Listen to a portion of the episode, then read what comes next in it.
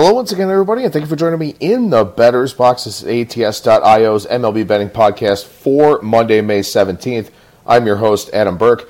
The daily article will return on Wednesday over at ATS.io. Last day out here in Sin City for me, flying back tomorrow, so no show with Brian Blessing, but the daily article will return here on Wednesday. Things will kind of get back to normal then. Uh, no more travel planned for me, so things will be getting back to normal over at ATS.io for you to check out.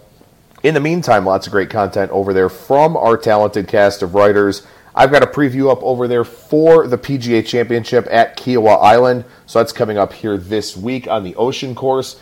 Really interesting handicap there with a very, very large golf course down in the Palmetto State. So make sure that you check that out. And also make sure you download the ATS app, which you can find in the Google Play Store or the Apple Store. It's a bet tracker, an odds screen, a stats database all kinds of really helpful handicapping tools at your disposal there in that ATS app. As I said, still not at home, so things sound a little bit different here for today's show. Hopefully, everything sounds all right. Uh, bad internet connection here, so recording a video on my Chromebook to turn into an MP3 for today's show. So hopefully, uh, everything will work out here with today's podcast. But again, want to make sure I got that out to you uh, as much as I possibly could here with everything that's going on.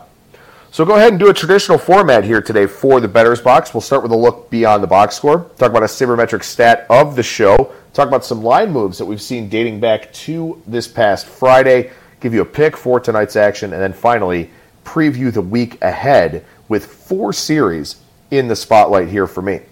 So if we take a look beyond the box score, something I talked about uh, earlier on in the month, I believe I talked about it 10 days ago now or so, but the month of May has been quite a bit better for offense than what we saw in the month of April. For the full season right now in Major League Baseball, 236 batting average, 313 on base, a 392 slugging percentage, 24% strikeout rate, 9% walk rate, 13.2% home run to fly ball percentage, which of course down quite a bit here uh, from the last two seasons with the way that the baseball is playing for this year.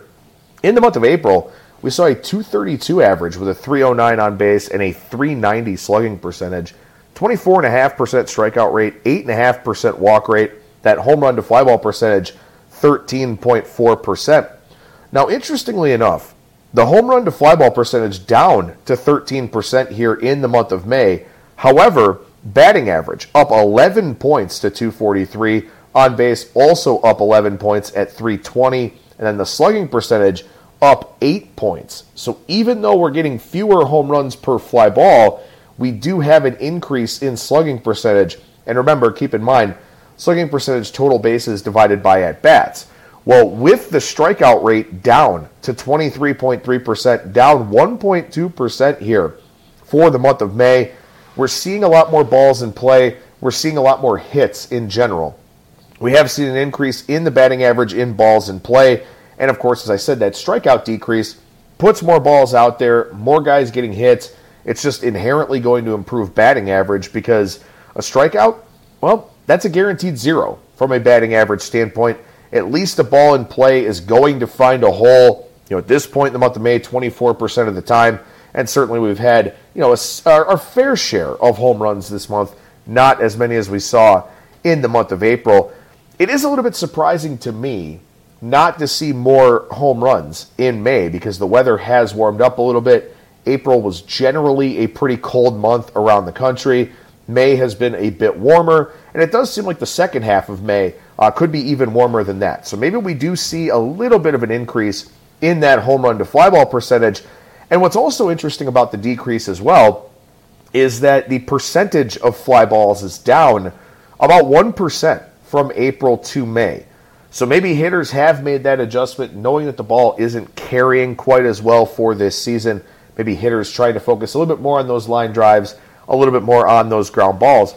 But typically, when you get a smaller sample size of fly balls, the home run to fly ball percentage goes up because you're still getting a lot of home runs, but with fewer fly balls in the sample size. So it has been interesting to see that. And of course, it does suggest to me what we've already been talking about so far this season that the baseball is different. It will continue to have a negative impact on run scoring and offense, and in particular on the home run side of things. So I don't think that the weather in the warm months will do too much uh, to make a great difference in that department. But as we look at some other things here, you know, hitters making adjustments. Is that happening? What do we see in the metrics? What do we see in the numbers? Well, I think a big part of it is simply that hitters aren't striking out as much. As I've talked about already, that K percentage down 1.2%. And we're talking about very large sample sizes here as well. So a percent decrease from one month to the next is quite significant, means a hell of a lot more batted balls in play. So hitters are making more contact. That's been a positive overall. They're also making more contact on pitches outside the zone. So what that suggests to me is that hitters are battling a little bit better. They're picking up the baseball better. They're kind of seeing things better, sort of getting into midseason form. So, you know, hitters are making good adjustments. Pitchers I think it's been tough because we've had a lot of pitchers go on the injured list here this month, a lot of roster call ups and, and things of that sort. So, you know, I think it's kind of tough to evaluate the pitchers overall, but hitters are adjusting, and I think that's an important thing to note because as I talked about about 10 days ago, and it has continued here this month, scoring is definitely up. You know, we were seeing lots of six and a half, seven totals in the month of April. Well, we're not seeing those same line moves where a total gets bet down a full run or a half a run overnight, something like that, where the offensive environment has gone up, not because of increased power production, but simply because strikeouts have been on a bit of a decline. And the question is, does that K percentage decrease stick around? You know, because as I just talked about, a lot of pitchers on the injured list, hitters do have better timing, but when you look at the other plate discipline metrics, really the only difference is making more contact on pitches outside the zone. Hitters aren't really swinging any more or any less this month than they did in April. The swinging strike rate is still around the same at 11.3%. So, this is one of those things that you really want to pay attention to. Strikeouts are down, walks are up. If this is something that continues into the month of June, then we should keep seeing this current offensive environment. If things change a little bit, we could go back to some lower scoring games. And that will be very interesting to follow as the weather warms up because we just have this natural expectation of more offense in the summertime. The lines oftentimes do reflect that, particularly with the opening lines. And you can see that. You know, when you see games that, you know, have more humid conditions, something like that, the total will be set a little bit higher, or you know, you'll get that 8 over minus 15, minus 20, something like that. So that'll be worth paying close attention to here in the second half of the month of May and also as we get into June. Something I've kind of had some discussions about while I've been in town here is, you know, there are a lot of people that use the metrics and the sabermetrics the way that I do that are having tough baseball seasons. Other people are kind of taking a look at some of the smaller sample sizes, the last seven days, last 14 days, stuff like that, and trying to use that to their advantage. So I want to talk about that a little bit here on today's show. On Monday, I talked, or on Thursday, excuse me, I talked about first five versus full game betting, some of the considerations that you have with that. Well, I want to talk about small sample sizes today because what I use to handicap, the sabermetrics and, and the other analytics that I use, largely require big sample sizes to be significant. Baseball, like any other sport, open to streaks, open to variance, you know, you see a lot of people in, in hockey and basketball betting markets trying to play on those streaks, playing on some of the small sample size things, last five games, last 10 games, stuff like that. The question is, does that have a lot of bearing? Does that carry a lot of weight with Major League Baseball? Can we or should we ride those seven game, 14 game, little smaller sample sizes, stuff like that, which you can get in the splits drop down box over at Fangraphs. That's something that you can use if you decide to do so. Here's what I will say. Overall, I think it's very hard to use small sample sizes in baseball because you've got a lot of differences between teams, a lot of differences between individual pitchers. You know, if you wind up playing, say, San Diego, you know, or a healthy Dodgers team, or something like that within your last seven games, or you play both of them. You know, maybe you're in Atlanta or a Washington that goes out west, and you're playing the Dodgers and the Padres, or you know the Giants and the Padres, something like that. how much bearing does your last seven days have? Because those are pitching staffs, well, at least the Padres and the Dodgers, those are pitching staffs that are far more talented than your average Major League Baseball pitching staff. You know, if you play the Indians and the White Sox, well, that's a hell of a lot different than playing the Tigers and the Royals or something like that. So, with these small sample sizes, where you're looking at last seven, last 14 days, something like that, the biggest problem is that you have to apply a lot of context to those situations. You know, if you play the White Sox, do you avoid Lucas Giolito? Do you avoid Max Scherzer if you play the Nationals? You know, do you avoid, uh, you know, when, when you play the Dodgers? Are you getting Kershaw and Buehler and Urias? Are you getting Bauer and some spot starter? You know, there's just a lot of context that has to be applied to these things. Where were the games? You, know, you look at the offensive numbers, for example. Well, maybe within the last 14 days, that team played a series at Coors Field. Well, you got to draw a line through a series at Coors Field because it's dramatically different than anything else. You know, did that team play a series at Fenway Park and then follow up by playing, you know, on a warm uh, weekend series against Baltimore? You know, where in the summertime the ball carries really well at Camden Yards.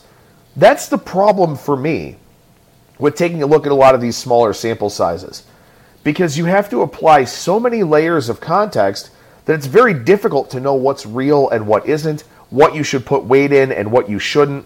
It's a very challenging process. So to me, that's why I prefer to look at the larger sample sizes where yeah, maybe there are a couple series at Coors, you know, for an NL West team or something like that. Well, maybe that's six games out of 35 for the season instead of three games out of 14. You know, something like that. So it is one of those situations where you want to apply a lot of context to it.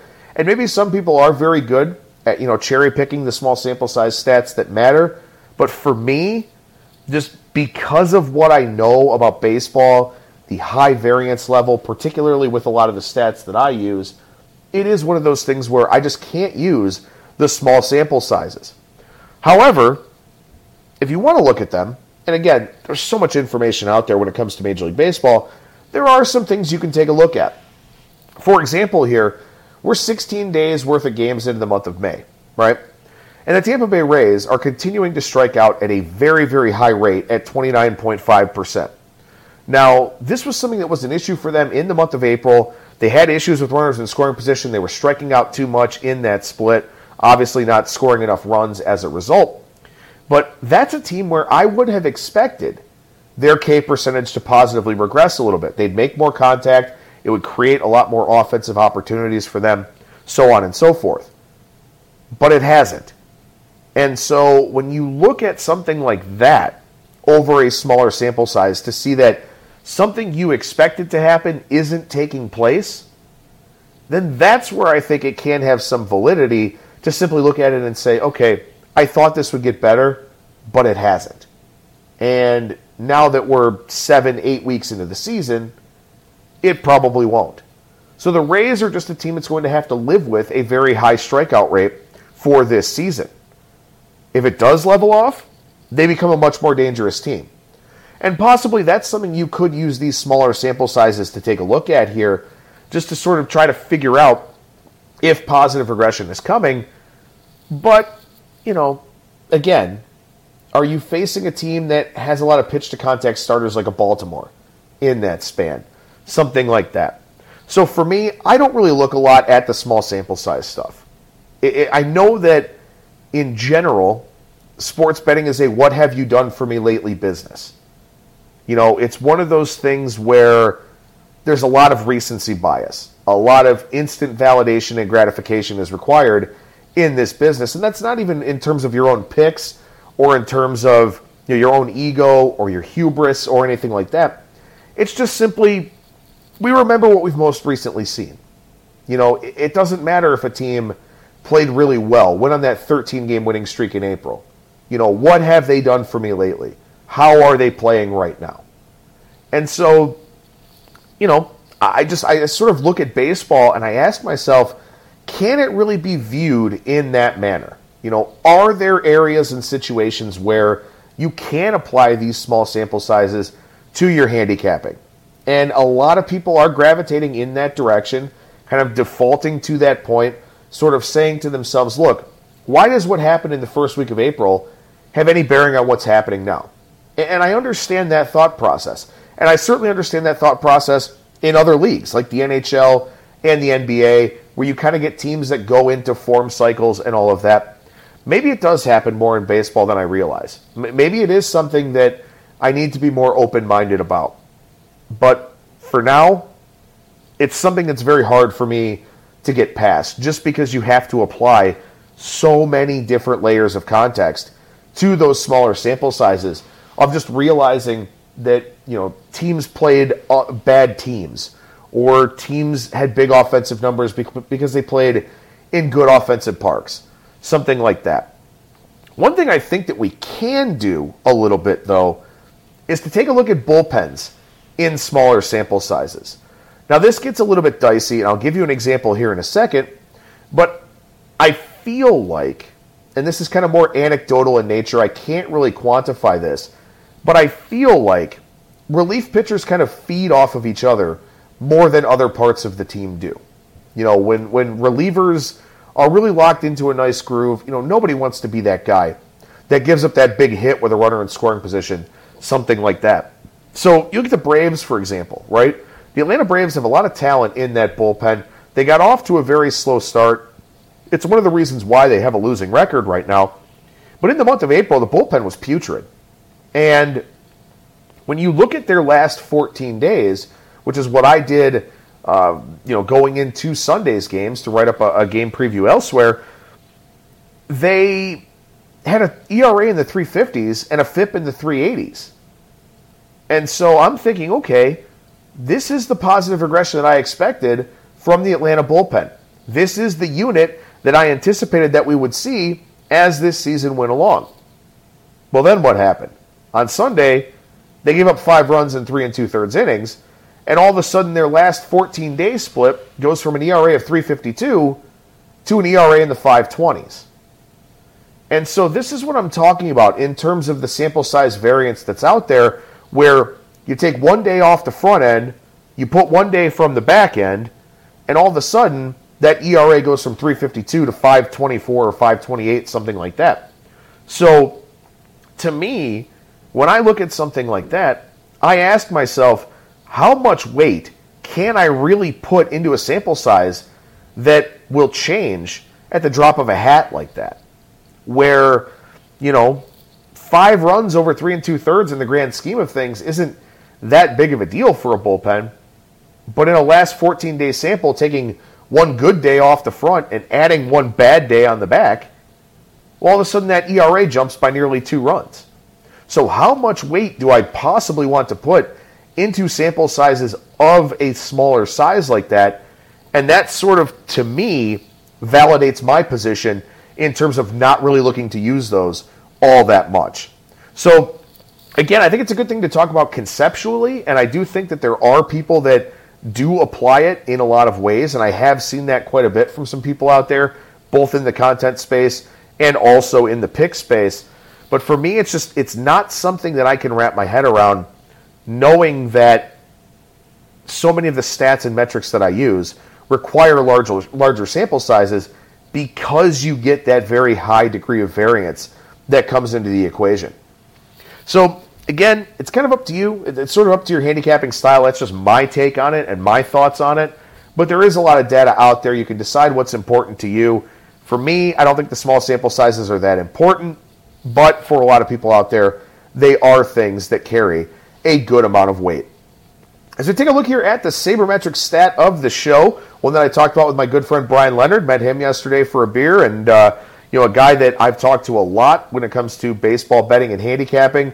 Also a guy that helped me quite a bit er, in my early days here in this industry and continues to do so. One of the metrics that he likes to use is a metric called game score. Now, there's a version 2.0 of GameScore at Fangraphs, and then Baseball Reference has something different.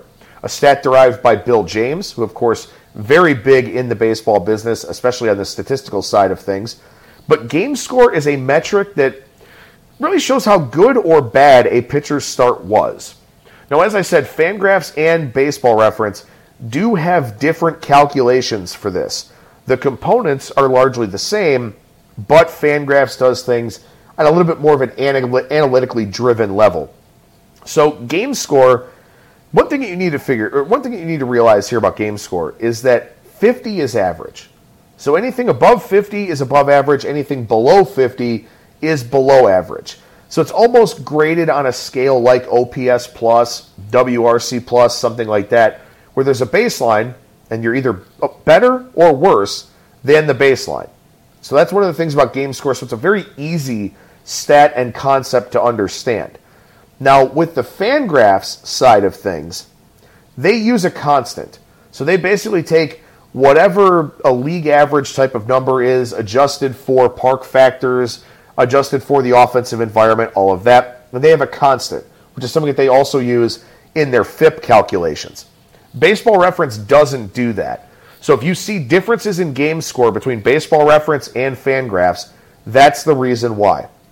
But the game score components here are effectively outs, which is innings pitched. You get a third of an inning pitched for every out that you get.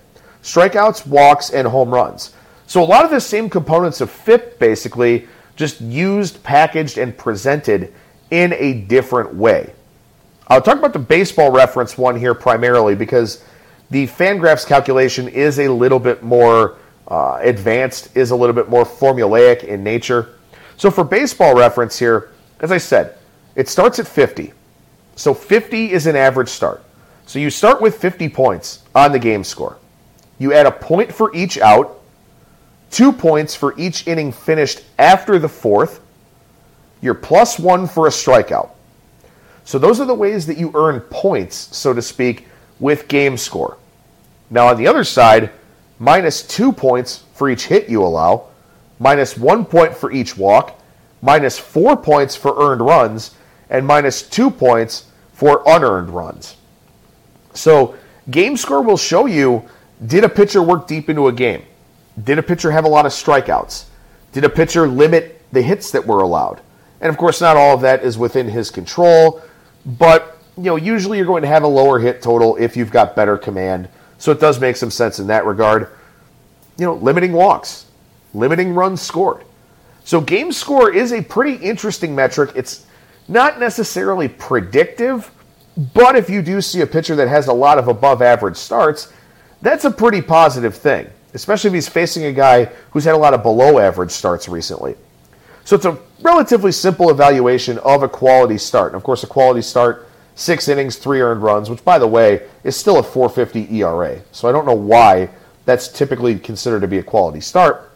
But game score will will sort of quantify how good a start was, how much above average or below average that start was, and you can see these on the pitcher game logs, both over at Baseball Reference and Fangraphs. And again, it's nice because it's a very easy metric to understand that 50 is average, anything above is above average, anything below is below average. And maybe that kind of speaks to a pitcher's form cycle. You know, has he strung together four or five starts that were above average, stuff like that. So I think game score is a metric that has a place, and again, it's pretty easy and simple to understand and comprehend.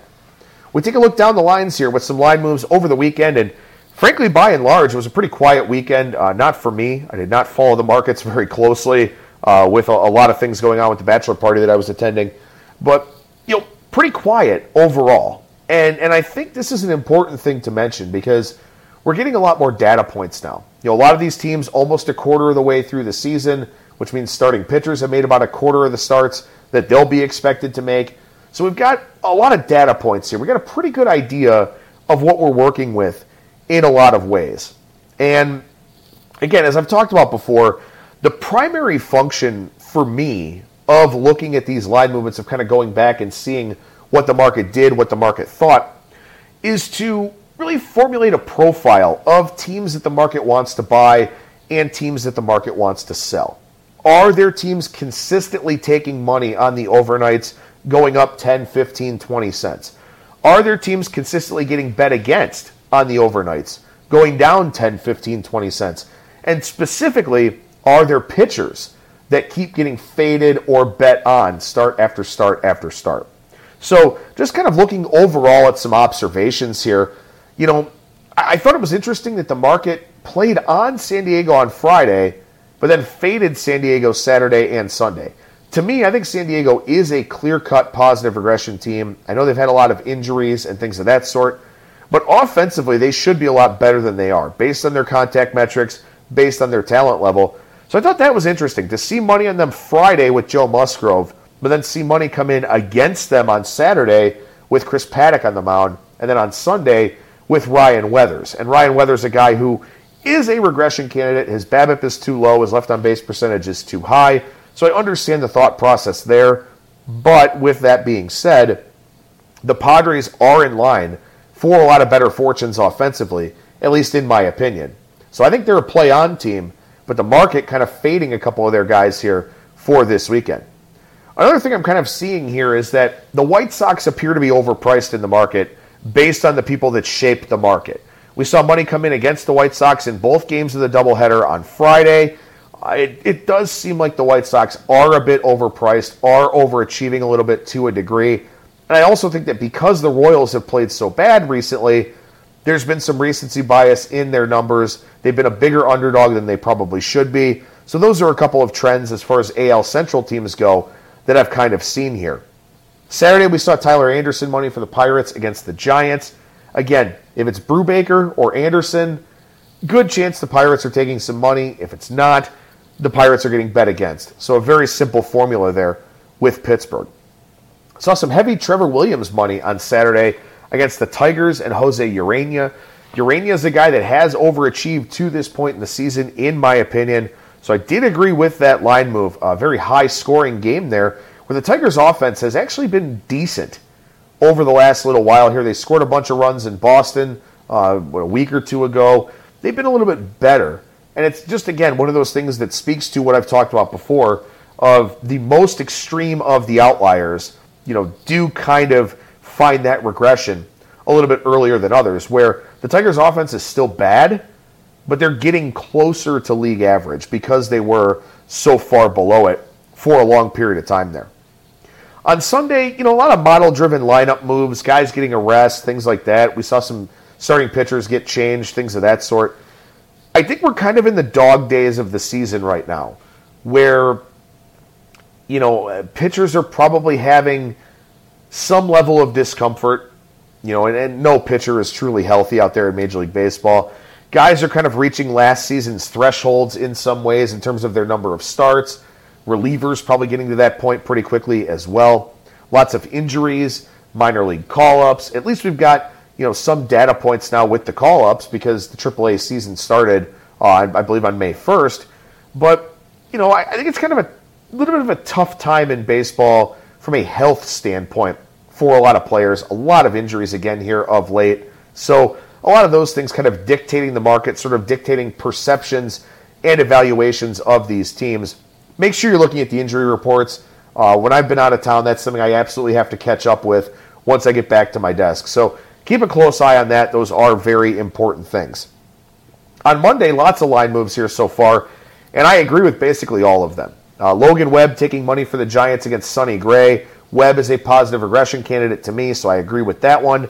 I agree with the fate of Taijuan Walker. That's Max Fried on the bump for the Braves tonight. I agree with that one quite a bit. That's one where if you played the overnight, I think you got a really good number on that one. Seeing money against Jon Lester and the Nationals to back the Cubs. Never going to disagree with a Jon Lester fade. Uh, he's just not as good as he used to be, not as good as the name value would suggest. So I agree with that one. Also, a big move on Yusei Kikuchi tonight for the Mariners against the Detroit Tigers and Casey Mize. Agree with this one as well, where Kikuchi, you know, a guy that the Tigers really haven't seen. Uh, a guy that you know throws that cutter that he didn't have in 2019. I don't know if the Tigers saw him in 2019 or not, but you know that that's one that I do agree with uh, in that scenario as well. So as far as a play for today goes, like I said, I agree with all these line moves. Uh, you know, but some of these lines have kind of run out a little bit. I think Webb and the Giants against Gray and the Reds probably the one I like the most for tonight's action. So as we preview the week ahead here, Lots of stuff to talk about with regards to uh, these games coming up. The White Sox and the Twins. We're going to run back last week's series here between the two. Dallas Keuchel, Jay Happ today. Uh, yeah, today. Lance Lynn, Michael Pineda, and then Lucas Giolito and Matt Shoemaker. You know, the Twins are now in last place in the American League Central Division. Uh, that's not something I expected at all whatsoever. I thought going into last week's series that we would see some Twins money. You know, the Twins profile as a positive regression candidate. The White Sox probably playing over their heads a little bit right now, but it hasn't happened for the Twins.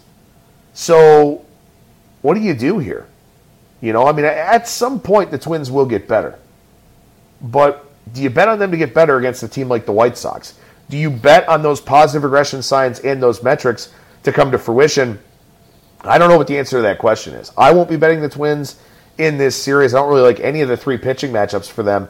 But we'll see what the market does with that series there. Tigers and Mariners. I just talked about tonight's line move with Casey Mize and Yusei Kikuchi. Tomorrow, Spencer Turnbull, Justin Dunn. Wednesday, Tarek Skubal and Logan Gilbert making his second MLB start. And you know, one of the things that stood out to me a little bit is that the Indians won the first game up in Seattle, but then dropped three in a row. And I talked about how you know it was their first really long road trip since 2019, and I don't know, maybe it was a time change thing. Uh, you know, maybe it was just the fact that the offense still doesn't hit and, and really hasn't hit overall. But, you know, it's a long trip for the Tigers here. And these teams making these long trips have not really done this in quite a while. So the question that I have, though, is can you lay some very uncomfortable prices on Seattle? I mean, they're not a good team. They're better than the Tigers. Everybody's better than the Tigers. But can you lay you know, those minus 200 types of prices, like we're seeing here with Kikuchi today? Can you lay a number with, with Logan Gilbert in his second MLB start? You know, I, I do think that the presence of Spencer Turnbull will keep Tuesday's line a, a little bit lower, but that's the big question for me. You know, can you bet on these bad teams laying big numbers? It's not something that I want to do. And I don't think it's something that the market's going to want to do if that's the case in these next two games. So keep an eye out for that with the line movements that we see. The Astros and the A's will get together again. Christian Javier, Sean Manaea on Tuesday, Zach Greinke, Frankie Montas on Wednesday, Luis Garcia and Cole Irvin coming up here on Thursday. I expect to see some Houston money in this game or in this series. The A's leading the division with that negative run differential, uh, battle for first place here. But the Astros have won six in a row, eight of ten they've kind of found their level a little bit after having some COVID issues and some injuries and things of that sort. I like Houston in this series. I think Houston comes out of this series in first place. So make of that what you will uh, out there for that series at Oakland Coliseum.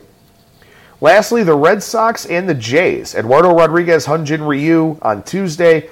Garrett Richards, Ross Stripling Wednesday. Nick Pivetta, Steven Matz on Thursday.